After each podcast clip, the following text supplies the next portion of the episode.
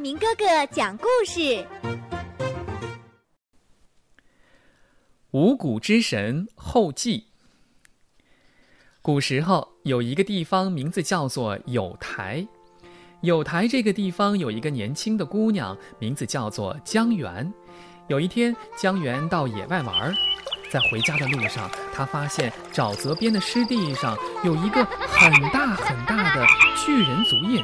他觉得既惊讶又好玩，便用自己的脚踏在这个巨人的足迹上来比一比，究竟能够差多少。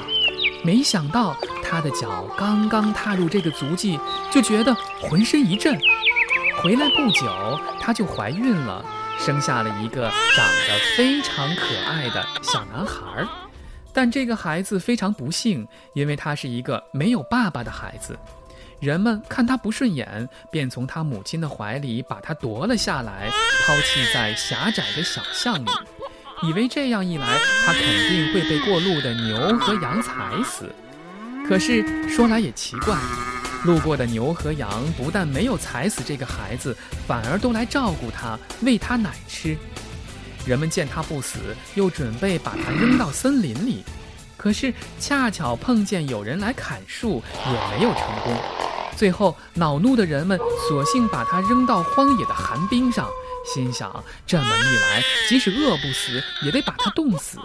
可是，又有天上的鸟儿飞下来，用翅膀为它挡住寒风。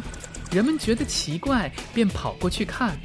鸟儿们飞走了，被冻得浑身通红的孩子在寒冰上一边摇晃着小手小脚，一边是哇哇的大哭。人们只得把这孩子抱回来，还给他的母亲，让他来抚养。因为这个孩子曾经被遗弃过，所以人们给他取了一个名字，叫做“契”。据说这个“契”就是后来周民族的祖先。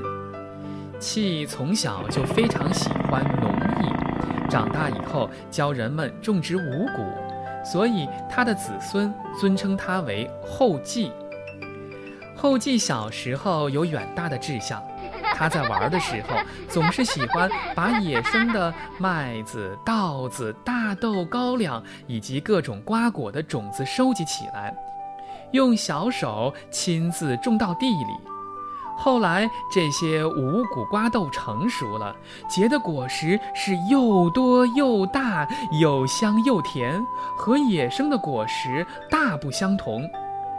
等后继长大以后，他在农业上已经积累了一些经验，他用木头和石块制造了几样简单的农具，教家乡一带的人们耕田种地。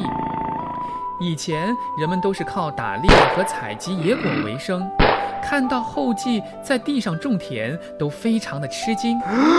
他们看到后继在农业上的成就，也都渐渐信服了他。于是，耕种这件新鲜而有意义的劳动，就在后继母亲的家乡有台一带是传开了。以至于当时的国君尧知道后稷和他家乡人民成就之后，都非常的高兴，因此尧就聘请后稷作为总农艺师，指导全国农业生产工作。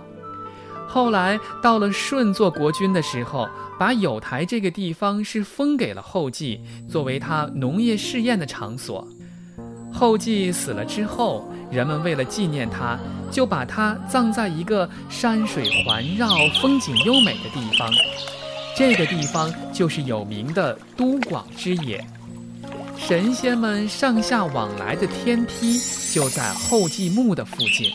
这里真的是一片肥沃的原野，各种各样的谷物在这里自由地生长着。相信躺在地下的后继，如果看到这份场景，也会为自己当初做的努力而骄傲的。